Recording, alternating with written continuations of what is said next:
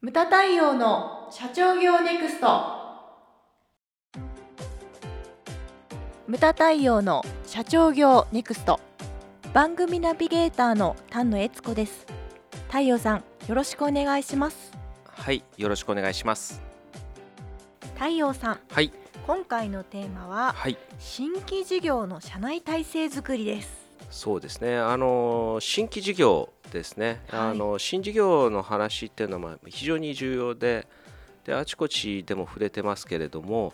あの前この番組でもねえちゃんほら紹介してくれたい。森谷実さんの本が、はい担当いたしました。はい。えっと前話した時はこう出ますよっていう本。そうですね。絶賛、えー、本作り中の時でしたねと、はい。当時はなんかタイトルも決まってなかったのかな。そうですそうです。確かあのちなみにこう出たタイトルというのは、はい。はい、えー、今年のですね4月に発刊いたしまして、はい。新規事業を必ず生み出す経営というタイトルです。でそう著者の、えー、と森谷実さんなんですけれどもあの三角のね創業者である田口さんとこう新規事業の専門会社えあと M アウトか、はい M アウトという会社を、えー、と一緒にあの創業されましてでその中で複数事業の立ち上げとこう売却などもね経験されてはい、で2010年にこう独立されてこう自分のえー会社森谷事務所っていうのを設立されてで、まあ、森谷さん自身がだからトータルでいうとあの私インタビュー記事でちょっと調べたんですけれども、51回のはい、起業を経験されてるという正確にはですね、うん。年の数と同じらしくてですね。今年5月1日で54歳になられたので、今はい。公称で54と、え本当はもっと。エイジエイジシュートもっと多いらしいんですけど、はい。覚えやすくするために年の数と一緒年の数と一緒。じゃあ1年に1回。そうそうそう。ね、だからそうです。1年に1回ではぜ1歳の頃からやってたわけじゃないから。違うんだけどそうですね。学生の時からうん。もう起業を経験されうんてたので、まあ、全部が全部その成功して立ち上がったわけではないんですけども、うん。まあ、挑んだ回数が54回、54回、はい、まあ、もちろんねほら三角にいらっしゃったんで社内ねね。社内企業とかはい。そういうのもあったりとか、はい。でまっさらなのももちろんあるし、はい。ということで。そうですね。うん。でうちでもね結構お付き合いいただいてて、うん。で一番最初にお付き合いいただいたのが確かあれですよねハセディの部門ですよね。月間、えーけえー月間講話経営塾か。でお付き合いいただいてそれからえっちゃんのところの書籍。はい、であと、ね、全国経営者セミナーであったり一日セミナーであったりとかもうほぼ全部門うんで、本当ですね。本当ですね。あとはデジタル事業の塾も4回コースの塾も、はい、もう本当に全部門でうん。お世話になってますね。でなんかほらえっちゃんからあのなんだっけえっ、と著書との交流会？そうなんですよ、うん。はい今回あのーは初めてというか出版局で初めての試みなんですけどもはい、本プラス、うん。えー読者特典として、うん。動画での講話と、うん。あとは実際に森谷さんと、えー直であの質問をしたり、はい。まあ、情報交換をしたり人脈作りをし、できるかということで無料の交流会を、えー、と年4回開催でさせていただいてるんですけども。あそんなやるんだ。そうなんですよ。えっ、と今年のもう終わっちゃったんですけども、うん。6月にはい。1回やりまして、はい、であと10月来年の1月、うん、来年の4月まで今日程が決まってるんですけども。あそうなんですね。はいあのうん。ぜひあの 5本買われた方にご案内一緒に挟み込みしておりますのでうん。あの宣伝っぽくなっちゃって申し訳ないんですけどもぜひお手に取ってみてうん。ご参加いただければなと思うんですけども。だからね6月のはほら、えー、と報告を受けたんですけれども、はい。すごいこううちのね会社のセミナールームでやったかそうらですね。あなんか休憩時間にほら1階にあるうちのショールームというか、はい。ねあの商品が置いてあるのを手に取って、ね見てもらったりとか。そうですね。あのご参加いただいた方が、うん。あのーうちとの会員さん以外の方初めて日本経合理科協会をご利用された方っていうのが、もう9割ぐらいいらっしゃってたので、はい、あの何かお役立ちになるものがあればなということで1階のショールームをあの開放させていただいて、はい。いろいろ商品見せて見ていただいたんですけども。結構ねあの評判良かったっていう。そうですね、はい楽しかったです。そうそう、まあ、そういうのをねあの森谷さんお手伝いいただいてるんですけれども、まあ、今回のテーマ、えー新事業の話なんですけれども森谷さんね本の中ではまあやっぱりあの僕もね無門塾でそういうのを話してたりしてて結構ね共通する部分がやっぱりあったりするわけですよ。うんはい、でこう森谷さんはまあやはり独特の言い回しでおっしゃられてるんですよそうね。はい、同じことをこう言っててもなんか切り口が違ったりとか,、だから非常に面白いあの私も読ませていただいて非常に面白いなと思ってあの321っていう数字を使われるんですよね、うんうん森谷さんは。ですねはい、で3つの切り離しとかうん。なんか聞いた時は えっと思うんだけど、はい。どうどういうことだろうと思うんだけどその内容っていうのはやっぱり、えー、と私が言ってるところに非常に共通してて3つって何を切り離すのかって言ったらこれ言っちゃうと資金と意思決定と評価うんなんですよね。はい。うんって僕よりもえっちゃんの方が多分 編集してたんで何回も何回も読んでるとは思うんですけれども、だから資金っていうのはこれね聞いてしまうとね社長はねああなるほどなっていうふうに思うと思うんですけれども現業と新規事業のやっぱり予算ですようね。んで予算っていうのこれ人の財布と一緒だと思うんですよ。はい、給料もらうじゃないですか。うん。でえっちゃんも主婦としてはい、考えていただきたいんですけれども、はい、家計を預かる立場として。立場と。あねえっちゃんが預かってんの、あ、いや、預か別ですね、お財布は。あ 別なんだ。全くわかんないです。丹野家のちょっと財布事情をちょっと垣間見たんだけど、はい。はい。まあ皆さん特にご興味はないかと思う。あそうですか、うん、あのね奥脇家の財布事情も今度聞いてみたいですけどね、復帰したら聞いてみてください。そう。あのうちはで私が持ってるんですよ、奥さん専業主婦なんで、でそれで、えっと、生活費っていうのをねあの払ってるんですけれども、で自分のそのなんていうかなこう使ってるじゃないですか、うん。で月末に残ったお金を、うんこの貯蓄の方に回そうとするとはい。これって人間無理があるんですよね。う、ん。なかなかできないんですよ。でだからあのこうやってて思ったのがもうお給料もらったら、うん。その場でうん。その貯蓄に回す額を別にするっていうね、はい。そうしないとやっぱね人間ね。使っちゃう。んですよね、余裕があると思っちゃうんですよね、うん。うんはい。で財布の中に入れる額も一緒じゃないそうですね。10万円入ってたら人間って10万円使っちゃうんだよね、うん。うんでそれをだから3万円とかにすることによって、うんちょっとでもこう先延ばしにするっていうね なんか耳っちいこと話 耳っちいなんか無駄額が起こりそうなちょっとあの内容なんだけれどもでそれが人だと思うんですよ。はい。ね、それと一緒でその現業と新規事業の予算を切り離さないと、うん現業が何かあった時にそれを言い訳にしちゃうっていうね。そうですね。こんなこと森谷さん言ってる。だからねお俺の言葉でちょっと説明してるんだけど 俺はそんなこと言ってねえって言われそうなんだけど。まあねそうそういうような考え方なんですよね。あとは意思決定。はい。うん。で意思決定だってそもそも新事業っていうのはこれは森谷さんの言葉なんですけれどもやったことない人がうん。やったことない人に報告して、うんでやったことないことを報告するわけじゃないですか。はい。そうだからこうそれだけ意思決定が遅れちゃうから、うんその現場にいる第一人者がもう全部決定権持てみたいなね、はい。でそれが重要ですよとで言われてみるとなるほどなっていうふうに思うんですよね。であとは評価ですよね最後の。うんうんで新事業っていうのはこれも、えー、とこの番組の中で常々こう申し上げてたと思うんですけれども失敗して当たり前なんですよね。はい。だからその新事業を失敗したからって言って評価につなげてしまうともうモチベーション自体がうんだから誰も手を挙げなくなるんですよね。ね。俺やりますとか、はいだから手を挙げた時点で丸とうん。で成功した時点で二重丸うん。というのが森屋式なんですよね。これもなるほどなと思いますう。んであと321の2っていうのが2つの機能はい。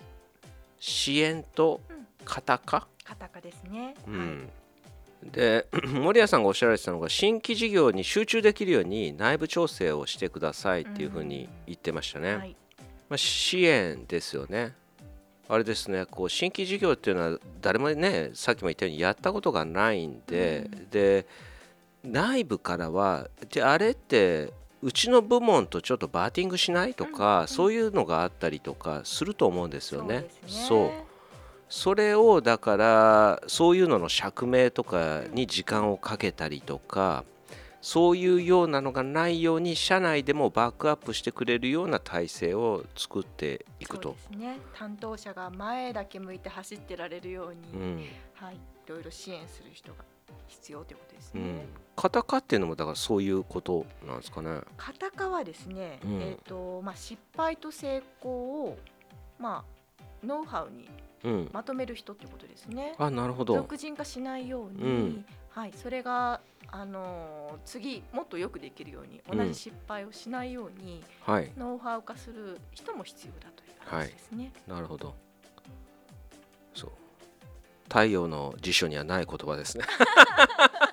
あまたやっちゃったよみたいなね。それじゃいけないんだけどさ。それじゃカタカね、うん、そう。で最後の1っていうのが一人の戦士、はい、うん、あのどんな担当者を選ぶかが成功への鍵とそうですね。いうような感じですね。これは日本印刷でも、えー、とモスバーガーをやりましたけれども、うんそれは社内に一人経験者がいたからなんですよ。はい、だからその一人の担当者誰を選ぶかうん、うん、これですよね。そうですね。これに、うん森谷さんはあの企業というか新規事業の成功は意思が10割っていうようなことを分かりやすい意味でおっしゃってるんですけども。やる気、やる気ですね。うん。はい、という意味であの、まあ、やらされ感うん。満載の人がやってもうまくいかないという意味で。まあ、それはあるよね。あ。りますね。あるね。社長はまあやる気あるんですけど担当者。まあ担当者なので。うん。それとそれに次ぐ情熱を持ってる人。を、はい。はい、選びなさいということです、ね。なるほど。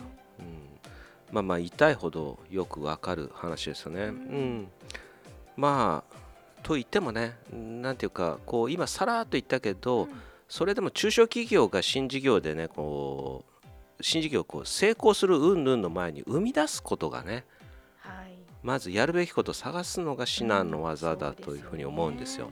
そうですよねであと次にじゃあこれやるって決めてもその内部からの反発とかうんね、そういったものですよね。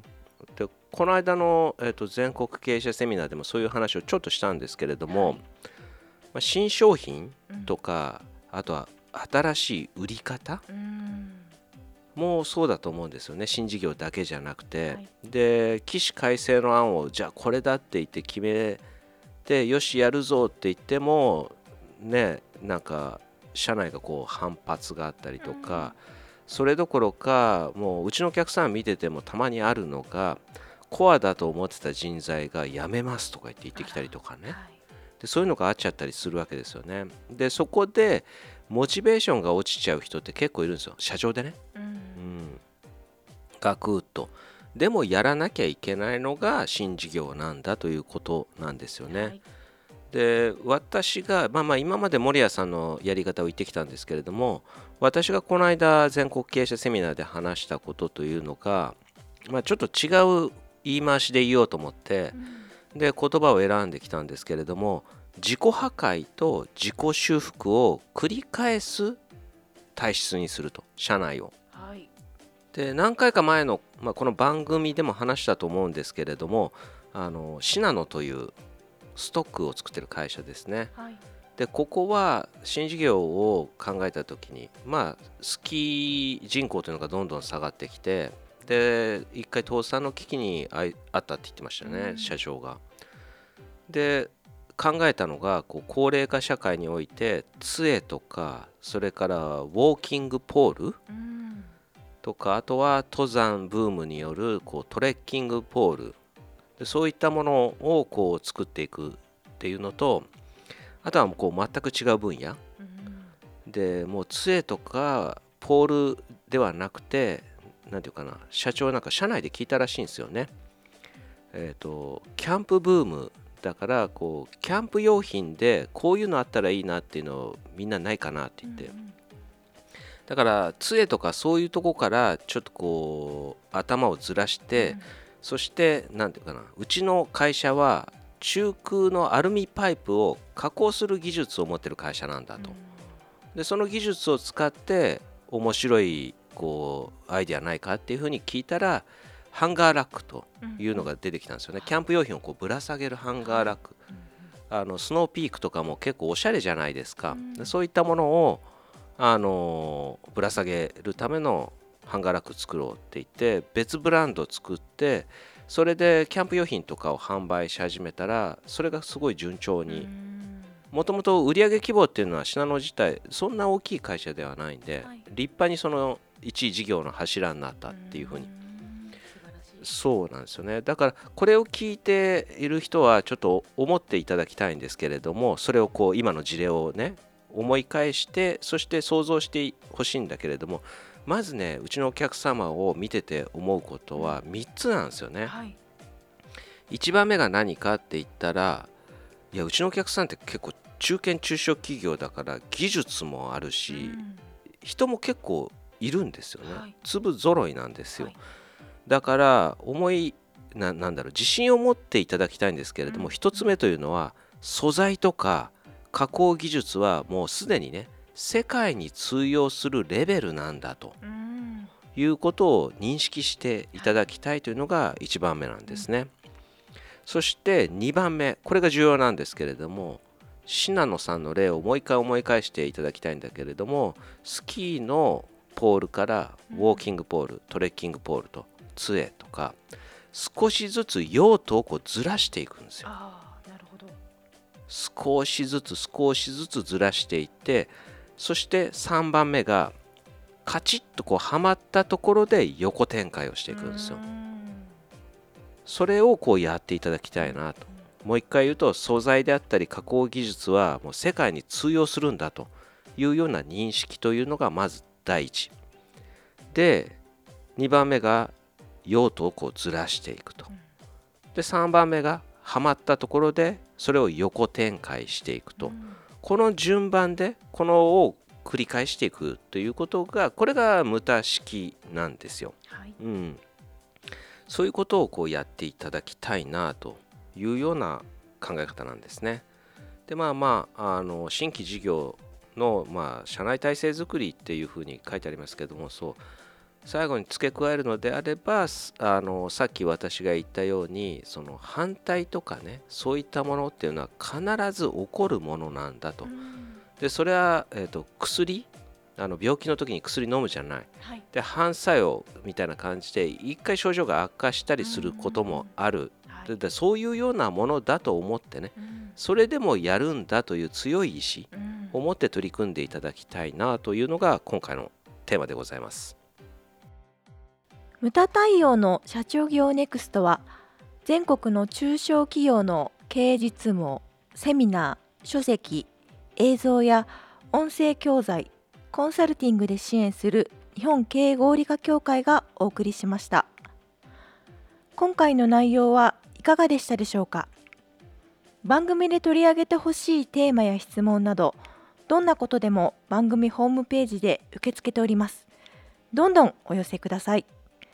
また無駄対応公式サイトでは無駄対応の最新活動情報その他社長の一問一答など随時更新しておりますのでぜひチェックしてみてください。それではまた次回お会いしましょう。